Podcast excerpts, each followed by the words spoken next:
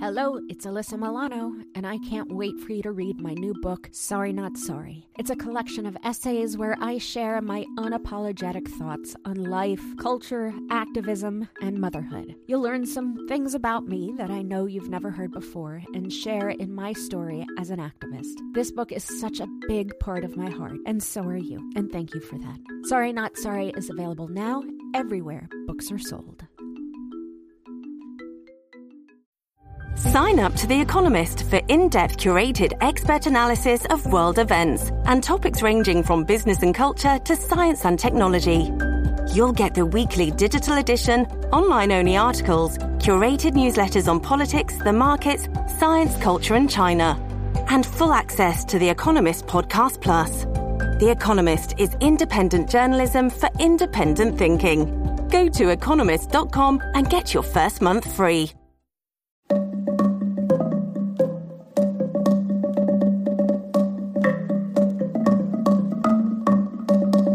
Hi, I'm Alyssa Milano, and this is Sorry Not Sorry.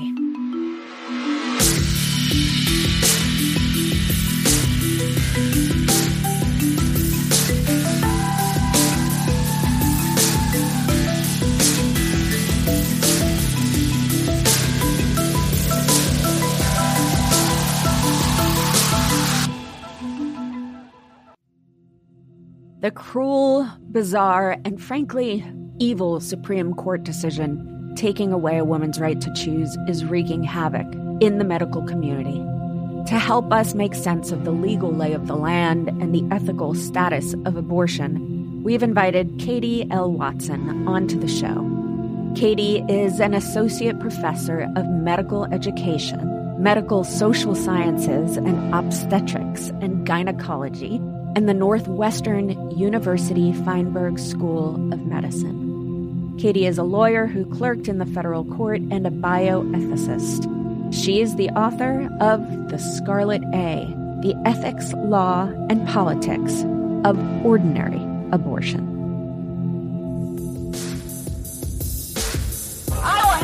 At the Supreme Court today, an historic upheaval. In a sweeping ruling that overturned a half a century of precedents, five justices ended the right of American women to choose abortion under the Constitution. Originalists, like my colleague Justice Scalia, believe that all questions should be interpreted through the historical lens of what the founding fathers were confronting. Is the Constitution a living document?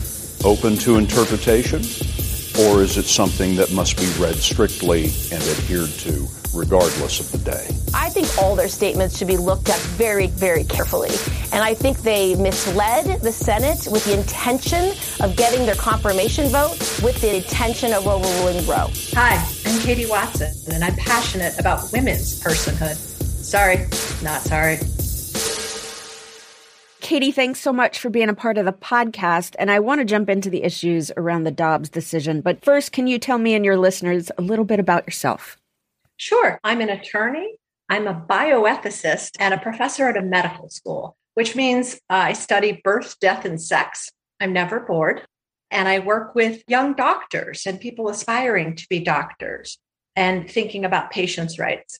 But my area of scholarship and the area I work the most is in abortion care, the ethics and the law of abortion. Okay, so what exactly does a bioethicist do? I've never even heard that word. That's so terrific. So, a bioethicist is someone who thinks about ethics and what's right and wrong and what you should or shouldn't do. And in my sphere, I work in a medical school. So, I think about medical ethics and I think about the relationship between physicians and patients and how powerful and intimate and high stakes that can be. And I help train physicians to do that in the most ethical way possible to support patients' rights and patient flourishing. Can you tell us a little bit about how the law and bioethics kind of intersect? Well, so typically things like physician assisted dying or abortion, which we're going to talk about today, there are things where you might have a legal right to a medical procedure, but then the ethical dimensions of how the practice of medicine is going to address it or support your decision making or support the incredible diversity of decision making across patients becomes the ethical aspect of it. Okay, let's just dive right into the latest gut wrenching Supreme Court decision about abortion. In layperson's terms, what does it mean? Well, the court has made an incredible mistake that puts it on the wrong side of history. In the simplest terms, interpreted as they said women aren't people protected by the Constitution. So they took a right that was almost a half century old and just made it disappear because they disagreed with it, which is not what Supreme Court justices are meant to do when analyzing constitutional law. So they reversed Roe versus Wade and said it's up to states to decide whether women are to be free or whether they can be forced into pregnancy and motherhood that they didn't want. I mean, right now we have incredibly different, maybe even polar opposite laws about abortion in different states. And how does that impact medical providers? Dramatically. When you say polar opposite, I just want to make a point that states like mine, Illinois, the law is that individuals get to decide. There's no law forcing you to not have a child. And so often we position pro choice as opposed to fetal rights, but really pro choice is in the middle. Forced abortion would be on the other side. We've got forced motherhood and then forced abortion. And the pro choice freedom position is really in the middle that says, wow, that's incredibly intimate and personal. We're going to leave it to individual. But it is true. We have states where you have freedom to continue a pregnancy, no matter what the circumstances or how challenging they are medically, socially, or to end it.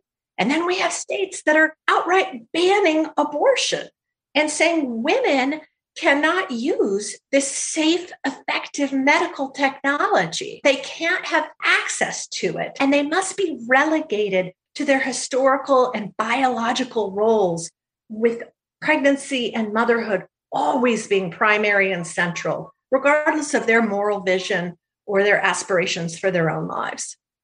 You wrote an article which you called Abortion a Force for Good. Can you just explain this? I think so often we're apologetic and we think of abortion almost as a necessary evil or something that's not to be embraced, but it's something that we have to have. And in that article, I talk about the argument for abortion as a moral good. So if you think that an embryo or a fetus has a lower moral status than an adult woman. And you think the freedom of adult women and all people capable of pregnancy is a moral good. Economists are now predicting that uh, child poverty, that the rate of that is going to go up. Many of these states that are now banning abortion do not have paid family leave. They do not have mm-hmm. the extended Medicaid for after giving, you know, women who mm-hmm. give birth. Um, so, if you could explain a little bit more about how you're going to fight for these disadvantaged women mm. who wanted to get an abortion, they couldn't because of the state they live mm. in, and their children who are growing up um, in poverty. Then the ability to resist and refuse an unwanted pregnancy is a moral good. It's a good thing in the world to have that for that individual and for that society. And I have respect, again, as an ethicist, that we live in a pluralistic society. So I'm not trying to force that view on anyone else for their pregnancy, but that's a good in the world in a pluralistic society. Talking about pluralistic societies, religion and science often have super conflicting ideas of what is ethical. How should the law approach ethics given the conflicts? Of course, I think that it should err on the side of science. We don't live in a theocracy, as supposedly, and we have a First Amendment prohibiting the establishment of a church and separating church and state. However, I got bad news for you, Alyssa. Science isn't going to solve this one for us. It's going to be ethics and morality, and it's not going to solve it for us because we're each going to be so sure we're right and come to different conclusions. And so that's where we circle back to pluralism. If you want to subscribe to a religious point of view, rock on. If you want to say it's all science and the science tells me X, go nuts. But Katha Pollitt actually called it how DNA has become a secular substitute for the soul. And so, how those who argue that single cell conception is the same as you and me because it has that DNA blueprint. And like scientifically, they're not wrong. It has a DNA blueprint. It's the moral conclusion. It's the same moral status as you and me that we can debate all day and all night and for the rest of our lives. So the science doesn't nail it. So it's when pro choice people say, oh, an embryo at this stage is only the size of a dot on a paper. So what? You still have to argue why that matters.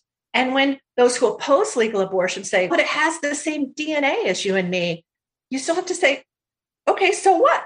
What does that matter? It's called scientism, just leaning on science and then being like, we're done. We're never done.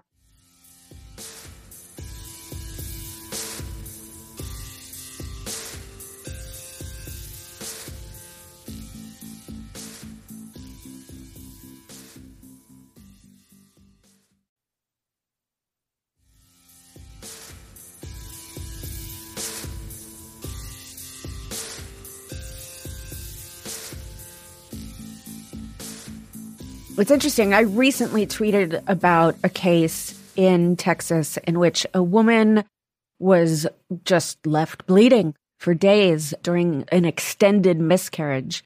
She had to be intubated, and doctors could not act until the fetal cardiac electrical activity stopped.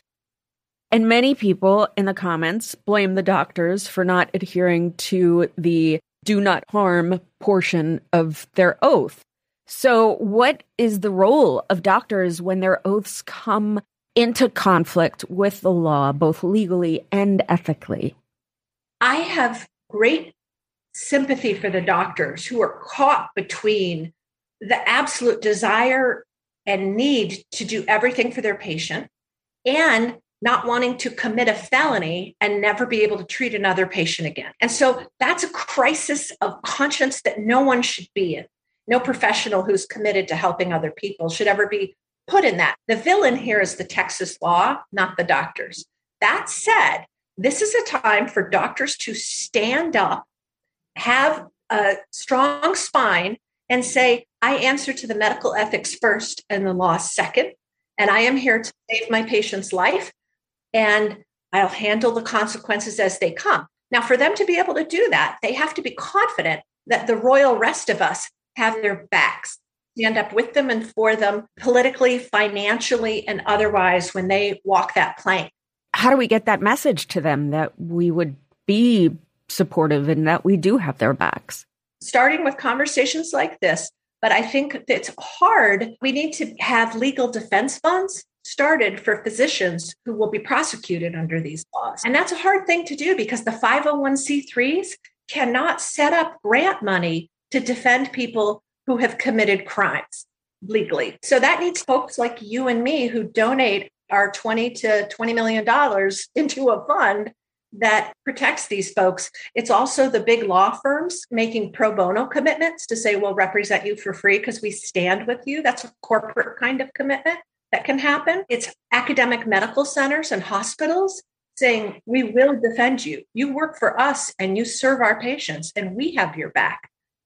So there's a lot of institutional moves that could send that message that says, you practice medicine, we'll take care of the rest. One part that is not really discussed is if states define embryos or zygotes as life, what happens with embryos created for IVF? How, you know, are infertility doctors and patients impacted by these laws? Yeah, we'll see how that plays out the law as it's written in a statute, and then there's the enforcement environment. So I always ask my students raise your hand if you've ever seen a speed limit sign and intentionally driven higher than that. And they all raise their hands, of course, because if you won't get pulled over if you go over a little bit. And so I think that it will have a chilling effect. The potential Supreme Court decision to overturn Roe versus Wade could have repercussions for fertility treatments such as in vitro fertilization. Studies show about two in every 100 children born in the U.S. today are conceived through IVF, and 33% of Americans have turned to fertility treatments or know someone who has.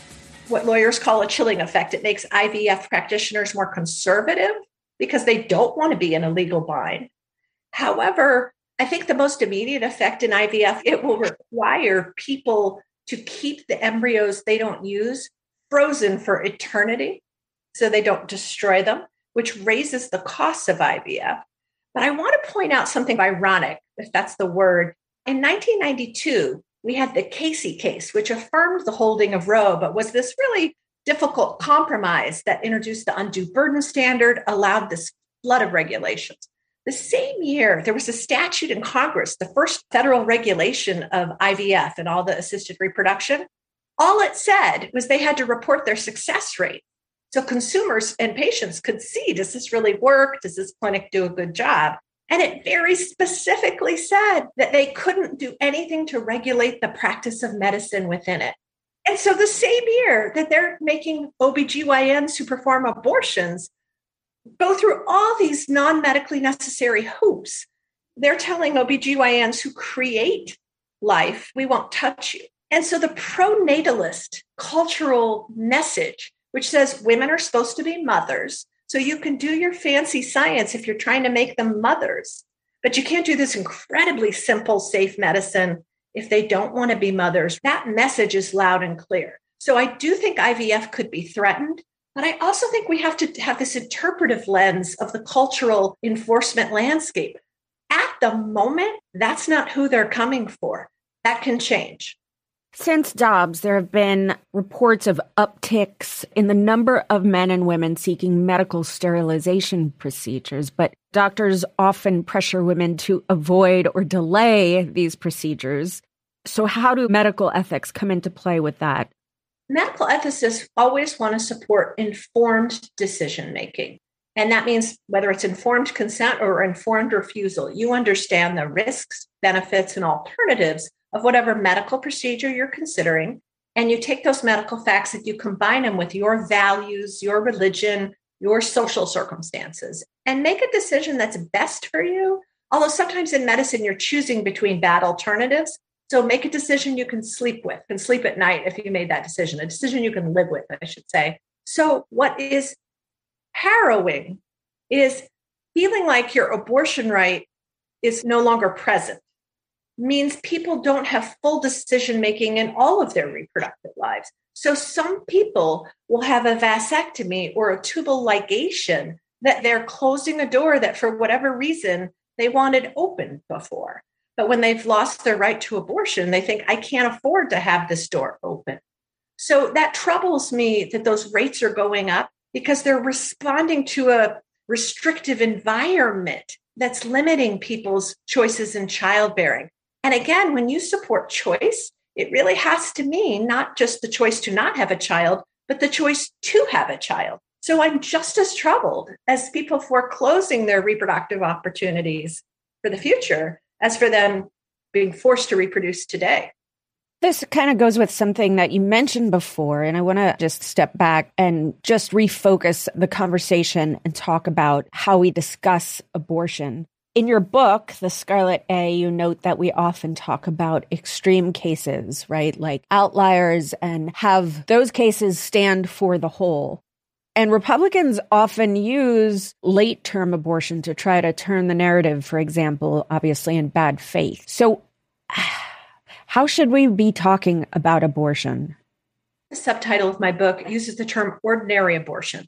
And my insight was that, as you said, we talk on both ends of the spectrum of the most dramatic cases, but together they represent maybe 5% of all the cases. And I'm always so struck if you're not talking about 95% of the cases, those cases are real and they're important. 10 year olds get raped. It's horrific. Tonight, a man has been charged with raping a 10 year old girl in Ohio who was then forced to cross state lines for an abortion because of Ohio's strict six week abortion ban. Police say the suspect admitted to raping the girl on at least two occasions. The story is horrific. It's absolutely, it's just, it's just horrible. It's unconscionable. But if the story wasn't horrific enough, you have to add this to it. several Republican officials and conservative media outlets had publicly questioned whether the story was even real. And they move us for good reasons, and we shouldn't stop talking about them. But the 95% represent what I think is the most common and the best reason to have an abortion, which is I don't want to have a baby, put very simply. And then the reason behind why you don't want to have a baby is myriad. And we can look at the research about economics, relationships, timing, things that are, you know, you would imagine. But I don't think you should have to argue about 10 year olds who were rape victims to defend the right that says, I'm a grown person and I control my body and I'm a moral agent. Like I thought about this and I have an opinion about this that matters. And if the pregnancy is in my body, my opinion is just about the only one that matters. That I feel like I want to stand strong there and say, when you protect the most central part of it, of course, then you protect all those dramatic and horrific, more outlying cases. But I understand as a rhetorical strategy, we work from the drama, you know, in. And my feeling is I'd like to stand strong in the middle and move out. Yeah, I think that makes a lot of sense. And it also takes the political narratives out of the conversation. And I love that it took us, I don't know, 24 minutes to talk about the politics of this, which is pretty amazing because I think when we're talking about issues, we so often go immediately to the politics of the issue. Before we even get into the politics, because of course there is discussion to be had there, I want to talk about the Supreme Court. Lots of news stories have been talking about originalism in relation to this case. Can you explain that concept to our listeners and what does it say about us that we are relying on the interpretation of the beliefs of long dead men who couldn't possibly imagine the world as it exists today to confront the issues in our modern world? The concept of originalism is this idea that when interpreting the Constitution, you should look historically to what were the quote founding fathers thinking about at the time. And I think that what's happening now is, in a way, a perversion of originalism. And so in Roe versus Wade, the court actually was kind of an originalist decision. They looked at the 16 places that the word person appears in the Constitution and said there's no way any one of those has any application to an embryo or a fetus. The founding fathers were not trying to protect embryos and fetuses. However, through the years, the Constitution very clearly has become understood to protect women. 100% people, no debate constitutionally. And so the Roe court said, gosh, here we have constitutional people, not constitutional people, according to the founders. So women will get to decide what happens with their pregnancies, right? So what this court does is turn that on its head and say the issue is not women's freedom, the issue is abortion itself they treat the Constitution like a grocery list. If the word abortion wasn't on the list or on the minds in the conversation in the 1700s, then it's off the table. You got me. They weren't talking about abortion then. You know, I'll concede that in a minute. But what they were thinking about, and this is why I say it's a perversion of originalism, they also weren't trying to write a grocery list. They were trying to write a document that would last. And historically speaking, it's amazing that it's lasted this long with this small number of amendments added since the time, right? So they did a great job. So when they wrote cruel and unusual punishment, there's a reason they wrote it that way and not you can drag someone by a horse, but you can't torture them in the stockades because they knew it was going to change. What did that mean? And so a true originalism says, well, what is it they were trying to protect? And what does that look like 250 years later? And the best example, if I may supply one, is the Obergefell case in 2015 that said same sex marriage is a constitutional right. And that decision is such a beautiful analysis of originalism because the opponents in that case said the right in question here is the right to same sex marriage. It's a brand new right, it was never part of the founding. And the majority opinion said, no, you're being too granular, you're being too specific. The right is marriage, which also is not in the Constitution. But we've traced this line of protection of families from governmental interference.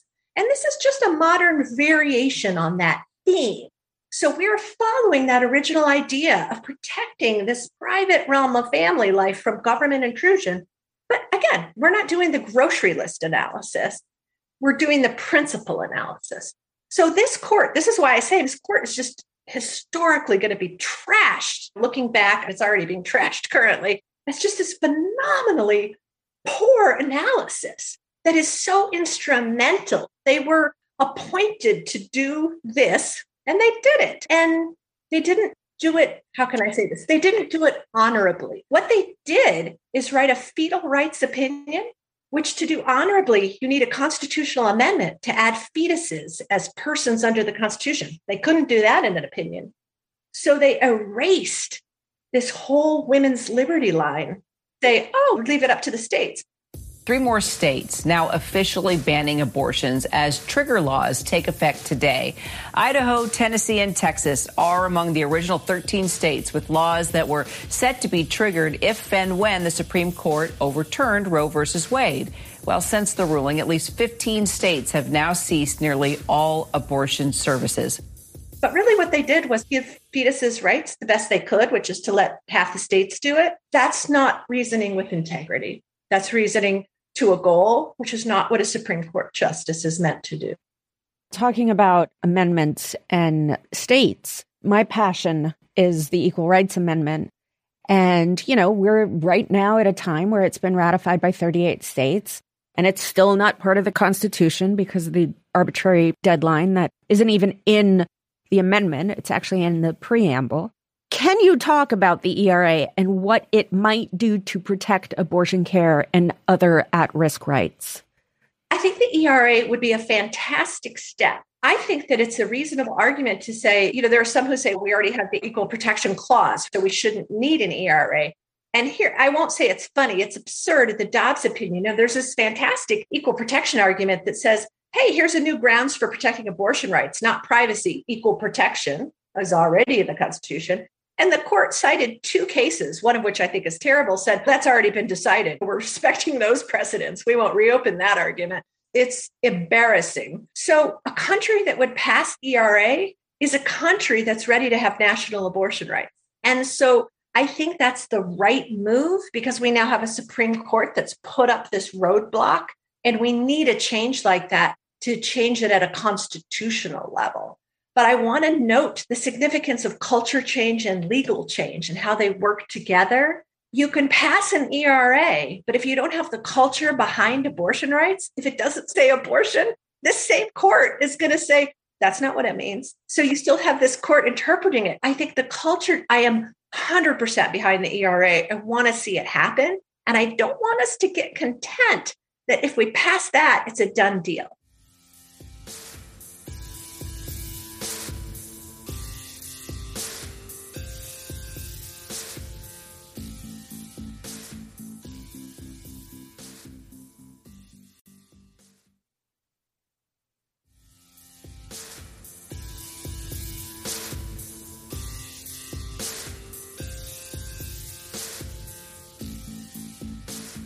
What do you feel is the role of the president in all of this? People on the left are really frustrated that there hasn't been more of a, a sense of urgency from him. But can he even do much about what's going on right now? And the same question for you about Senate Democratic leadership. I think the president's role is limited. It, he absolutely has options, and he has, as everyone says, the bully pulpit to put this out there that this really matters. I would like to see him use that pulpit more in terms of culture change. I think he could do more of that. But it is interesting in terms of the power of the executive branch, how much he can, how much power he has. He needs to continue to use it. And in terms of Senate Democrats, again, we have a filibuster issue in terms of passing the Women's Health Protection Act. So being out there and holding those votes, even though the House had already voted, I thought that was a fair and good thing to do to put people on the record, but we're really struggling. And so right now, I think the honest answer is this is a 50 state fight and we've got to win it in all 50. So then where do we go from here? How can we fix it so that access to healthcare doesn't depend on your zip code? Yeah, there's several steps. And one is the state constitutional arguments are strong, and we're seeing state constitutional litigation that every state has its own constitution, and the federal constitution is a floor, not a ceiling. States can give you more rights. So in Michigan, they've gotten enough signatures to put an amendment on the ballot to protect abortion through their constitution. It seems almost every day that we're seeing new attacks directed at women and their ability to control their own healthcare choices. But it's not only recent legislation that is actually threatening access to abortion. Uh, just yesterday, a Michigan judge blocked a uh, county, or p- rather, county prosecutors, excuse me, from enforcing the state's 1931 ban on abortion. Uh, let me play for you just some of what the judge said. Weaponizing the criminal law against providers to force pregnancy on our state's women is simply contrary to notions of due process, equal protection, and bodily autonomy. Other states, there's litigation happening now to interpret their constitution as it is to protect abortion rights. There's state legislation, obviously. And with that state legislation, I want to protect abortion rights, but I want to do it better. And so the way I get out of bed in the morning is to think, how can we take a crisis and turn it into a moment of opportunity? I don't want abortion rights legislation. I want reproductive justice legislation. I want packages that protect the right to not have a child, the right to have a child, and the right to parent the children you have with dignity and in safety. I want child support and family support and to say, let's be the protect family friendly and protection and say, is childbearing actually a social good? I would argue it is. You're creating new citizens to be kind and contributing people in the world. We should support that just as we should support people who say, I don't want to have a child ever or now, to support that all around. And I think this is, as I said before, a moment for culture change where we engage in what I call a politics of solidarity. I think in the pro choice movement, we have worked with a politics of sympathy. And we've talked about that, the most dramatic cases. And then we've also worked with what I call the politics of respect, which say, it's because it's my body, it's none of your business. And I agree with it. But this is a deeply fraught moral issue. And so, for someone who thinks that an embryo or fetus is the same morally as you or me, that it's unrecognizable why someone would make a different decision.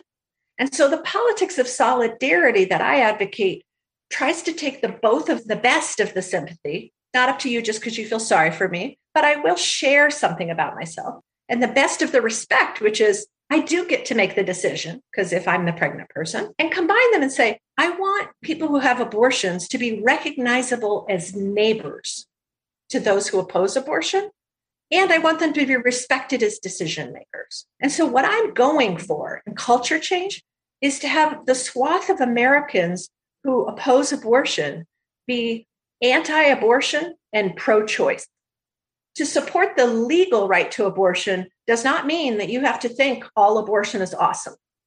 And it would be great to be able to continue to separate that out, not in a, well, I'm privately hate it, but I'm a politician, so I support it. But really, truly pluralistic. I get that I have neighbors and they're people too, and they see the world differently. And finally, what gives you hope? Dobbs is how we know we're winning.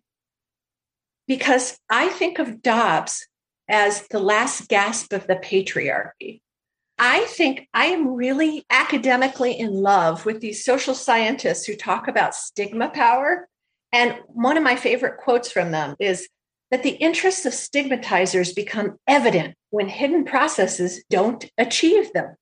Then stigmatizers work to reinvigorate the system of social control. And so think about this hot 30 year run that we had legislatively and in the Supreme Court between 1963, when the Equal Pay Act prohibited wage discrimination, to 1993, where we had the FMLA protecting your job after you were pregnant and coming back. And so we had 30 years of legislation and Supreme Court decisions freeing women from their traditional roles of you must stay home and have babies. And then we had 30 years of seeing how that worked out.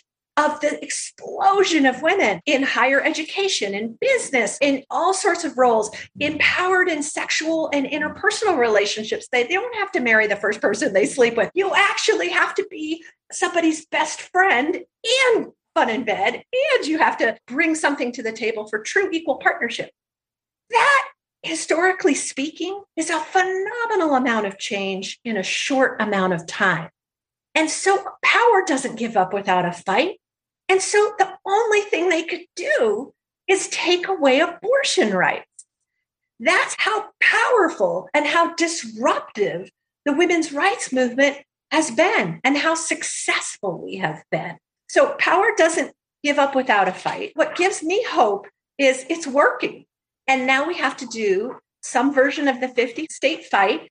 And I think of the sanctuary movement for Central American asylum seekers if the majority of Americans just refuse to accept Dobbs and say, I'm sorry, you're wrong, not doing it between travel and self managed abortion and people just flooding the polls, I refuse to give up that we won't win this fight and we will win it in a deeper and fuller way than we had won it before. Katie Watson, you give me hope. This has been one of the more hopeful conversations that I've had about the Dobbs case, and I really appreciate it. Thank you so much for all you do and for being a part of the podcast. Thank you. It's been an honor to speak with you. Thank you for all you do. I'll move to my final comments then, Mr. Chairman. I voted for the pain capable bill, the fetal heartbeat bill, and fetal heartbeat has been for six weeks now. The second week that this that the fetal heartbeat bill became law, a doctor called me out of Anderson. I live in Easley. A 19-year-old girl appeared at the ER. She was 15 weeks pregnant. Her water broke. And the, the fetus was unviable. The standard of care was to advise her uh, that they could extract or she could go home. The attorneys told the doctors that because of the fetal heartbeat bill, because that 15 week old had a heartbeat, the doctors could not extract. So their only choices were to admit the 19 year old until that fetal heartbeat stopped. I asked, How long does it take to stop? She said, Seconds, minutes, hours, maybe days, or discharge. They discharged that 19 year old. The doctor told me at that point there's a 50% chance. Well, first, she's going to pass this fetus in the toilet. She's going to have to deal with that on her own. There's a 50% chance, greater than 50% chance, that she's going to lose her uterus. There's a 10% chance that she will develop sepsis and herself die. That weighs on me. I voted for that bill. These are affecting people It's been months since the draft Dobbs decision leaked, and more than a month since the Supreme Court tore away the right of women to control our own bodies, and I still can't get my head around it.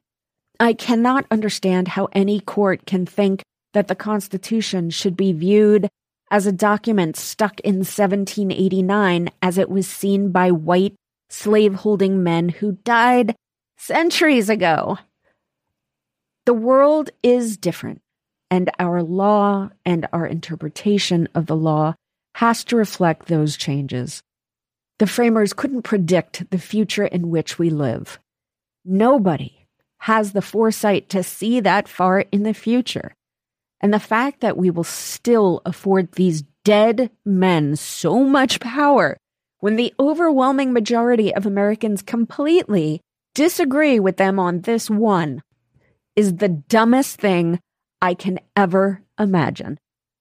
I worry for our country. I worry that we cannot survive the onslaught of stupidity from the institutions of power in this country. That's why I fought so hard against Brett Kavanaugh and Amy Coney Barrett's nominations. It's why, despite my incredible frustration with the lack of urgency from leaders in my party, I'm still going to work as hard as I can to elect Democrats to every single level of government. If we can't overcome this moment, if we give power to those who would take fundamental rights away from so many of us, and then give them more power, we are doomed as a nation. And I love this country too much to let it go down without a fight. And I hope you do too.